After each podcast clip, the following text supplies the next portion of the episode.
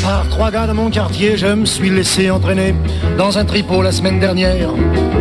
Dans une salle enfumée, nous nous sommes installés autour d'une table de poker. Enlevé nos vestons, commandé force boisson, puis la partie a commencé telle que je vais vous l'expliquer. On prend les cartes, on brasse les cartes, on coupe les cartes, on donne les cartes. Ah, c'est merveilleux, on va jouer. Yves, je connais mon, euh, mon Charles Aznavour, je le connais, je connaissais pas cette tune là Tu me fais toujours connaître des, des chansons, donc Charles Euh, Aznavour sur le poker. Ouais, Exactement, une très belle chanson que moi aussi j'ai découvert et qui, qui montre très bien que le poker, l'intérêt pour le poker ne date pas de- de- d'aujourd'hui. Et là, les millionnaires du poker sont dans la mire du fisc parce qu'ils gagnent beaucoup d'argent, ceux qui sont très bons, là. Hey Richard, as-tu joué au poker récemment? Moi, j'ai joué avec ma famille là, récemment. Puis sais-tu quoi? Le maximum qu'on a dépassé, c'est 5 piastres. Non, alors, moi, moi jeune, j'avais joué au strip poker, puis je m'étais rendu jusqu'aux petites culottes. Jusqu'aux petites culottes, pas plus que ça, mais bon. Ben, eux autres, là, actuellement, sont en train de se faire déshabiller par euh, Revenu Canada. Je peux te dire ça. très Et là, bon. écoute, écoute bien, là, actuellement, le Revenu Canada, euh, souvent, se retrouve dans des situations où ils doivent aller à la Cour de l'impôt pour faire payer de l'impôt à des gens qui, normalement, selon la loi de l'impôt, devraient payer de l'impôt sur des gains qu'ils ont tenus. Alors, tu sais que récemment, il y a eu le jugement, tu te rappelles de Jonathan Duhamel, là? C'était une vedette du poker. Là. En, en 2010 et 2012, il avait fait 5,4 millions de dollars. Puis finalement, il avait gagné contre le fils et il n'avait pas été capable lui imposer rien parce que les gains de jeux de hasard sont pas imposables, à moins que tu en fasses une business. Et là, Ah. Revenu Canada a changé. Ah! Ah. Et là, Revenu Canada a commencé à changer de stratégie, puis ça, ils ont commencé à analyser des cas. Et là, ils ont identifié trois individus, Martin Fournier-Giguère, Antoine Bérumé et Philippe Dauteuil, qui, eux autres, ont fait des gains. Écoute, il y en a qui ont fait des gains. Un qui a fait 3,2 millions de dollars en presque 3-4 ans, et l'autre 5,1 millions dans la même période. Et là, ce que Revenu Canada a fait, c'est qu'ils ont dit, nous, ce qu'on veut voir, c'est ils en ont-ils fait une activité permanente? Autrement dit, Est-ce qu'ils vivent vie, de ça? Est-ce qu'ils vivent de ça? ils vivent de ça, tu cherches une job, tu as un autre job, etc. Alors, la réalité, c'est qu'ils passaient pas mal, pas mal plus de temps à jouer au poker, euh, même si les, ils se sont défendus en disant qu'ils faisaient ça, c'était l'adrénaline, c'était le thrill, ils s'amusaient, etc. Mais la réalité, c'est que ils se sont aperçus que leur activité, c'était vraiment ça. Et donc, euh, là, ils se retrouvent dans des situations où ce que là, ils sont évidemment, ils vont aller en appel du jugement, mais le jugement là, pourra faire en sorte qu'ils doivent payer entre 850 000 et 2 millions respectivement en impôts à Québec et à Ottawa. Et écoute, je lisais le jugement hier du, du, de- du vérificateur de Revenu Canada. Il a été chercher les registres de ces gars-là sur PokerStar puis Full Tail Poker. Là. Et il y a, pendant une année, là, le, le monsieur Dauteuil, là, au cours de cette- d'une période de- qui sur quatre ans, là, était en mesure de déposer jusqu'à 5 millions de dollars dans des comptes bancaires personnels en lien avec euh, ces transactions sur, euh, Et, sur le poker. et ailleurs, Donc, ça, euh, c'est les méchants joueurs, mais évidemment, l'État veut sa cote. Tout le temps. S'il y a une certitude dans la vie, il y a la mort, puis deuxième certitude, l'État veut sa cote. Ah, mais ça, c'est c'est clair. Puis les jeux de hasard, comme on sait, là, ils sont pas imposables, mais le gouvernement trouve une façon de, de pouvoir aller chercher de, de, de Ah, l'argent. Tout le temps. C'est intéressant. Il pourrait, il pourrait peut-être aller chercher tous les gains de revenus des casinos dans les euh, dans les casinos qui sont sur les réserves euh, indiennes au Québec. Suis pas sûr qu'ils vont être capables de se rendre jusque-là. Incroyable, ben, quand même. là. Il n'y a rien qu'à se pogner une petite job-in en disant, Ah non, regardez, j'ai une job, j'ai- un travail. Là. Euh, bon, Sophie Brochu, lorsqu'elle a quitté Hydro-Québec, elle a dit, ben je quitte, euh, je suis contente parce que j'ai- réorganisé la patente, j'ai fait ma job, puis je peux partir, puis la job est faite. Non, là, on apprend aujourd'hui dans, dans la section argent qu'elle est partie, puis la job était pas finie.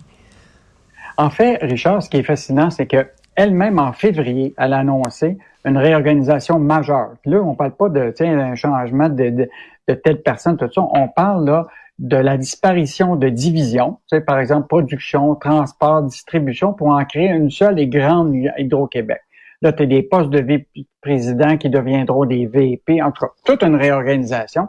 Et là, il y a des cadres qui commencent à dire, écoute, elle a lancé une grande réorganisation, elle qui était l'architecte, puis là, ça en va au moment où il faut l'exécuter. Et là, il y a des cadres qui disent, ça n'a pas de bon sens, la structure qui est actuellement qui est proposée.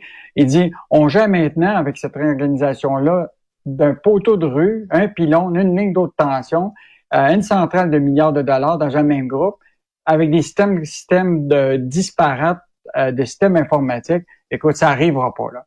Et donc euh, là, ce qui est intéressant, puis une réorganisation, puis tout le monde nous dit là, de, de, de ce type de, de, en profondeur, ça prend jusqu'à 10 ans à être implanté. Oui, ben oui. Donc, euh, fait que là, la question qui se pose, c'est est-ce que cette réorganisation-là va être stoppée jusqu'à temps que le nouveau PDG arrive?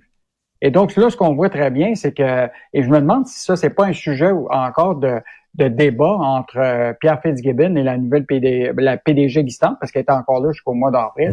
Est-ce qu'ils vont pas arrêter ça, compte tenu que le gouvernement est en train de revoir toute la stratégie euh, industrielle et hydroélectrique ben du Québec? Peut-être que cette réorganisation-là ne tiendra pas la route.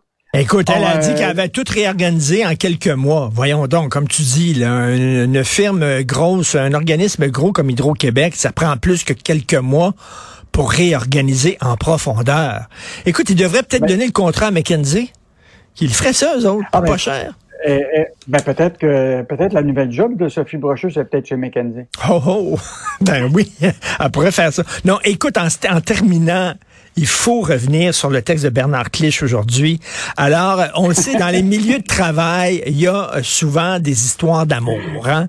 Euh, le ah, gars qui tombe en amour avec une fille au bureau, ça va bien. T'as coup, il casse. Euh, la fille s'en va, veut plus rien savoir du gars. Le gars est en peine d'amour. il commence à la harceler. Non, non, non, va-t'en pas, etc. Et il parle dans le corridor du bureau. Là, puis bon. Et là, Bernard Clich pose la question, est-ce qu'une rupture amoureuse au bureau peut être considéré comme un accident de travail. C'est bon en maudit, ça. Non, c'est une très bonne chronique ce matin. Et, c'est parti d'un cas récent, hein, parce qu'il y a quelqu'un qui a demandé à la nécessité d'être euh, euh, compensé à cause d'un accident de travail lié à une dépression nerveuse. Et c'est dans, le cadre d'une relation amoureuse qui s'était mal terminée. Et euh, plusieurs facteurs, la victime avait prétendu être sujet d'harcèlement.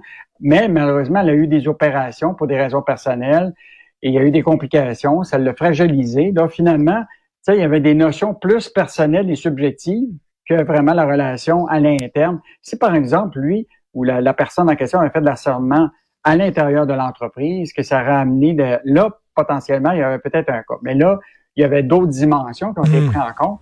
Mais les critères là, suivants là, nécessitent là, vraiment que tu regardes le lieu, le moment où survient le harcèlement, l'existence d'un lien de subordination entre le, supposé harceleur et sa victime, la finalité des activités, se retrouve-tu dans la même dans le même lieu de travail, etc. Donc, non, mais il y a plusieurs facteurs. Écoute, chaque fois que la fille va, mettons, en photocopieuse, le gars, il est là, ah ouais donc, ah ouais donc, reviens donc, pourquoi t'as cassé, puis moi, je m'ennuie de toi, puis il se met à pleurer, puis tout ça. Elle, à un moment donné, elle sent mal, là, d'être harcelée comme ça avec ce gars-là, avec qui elle est plus. Elle pourrait dire, elle pourrait dire, c'est un accident de travail.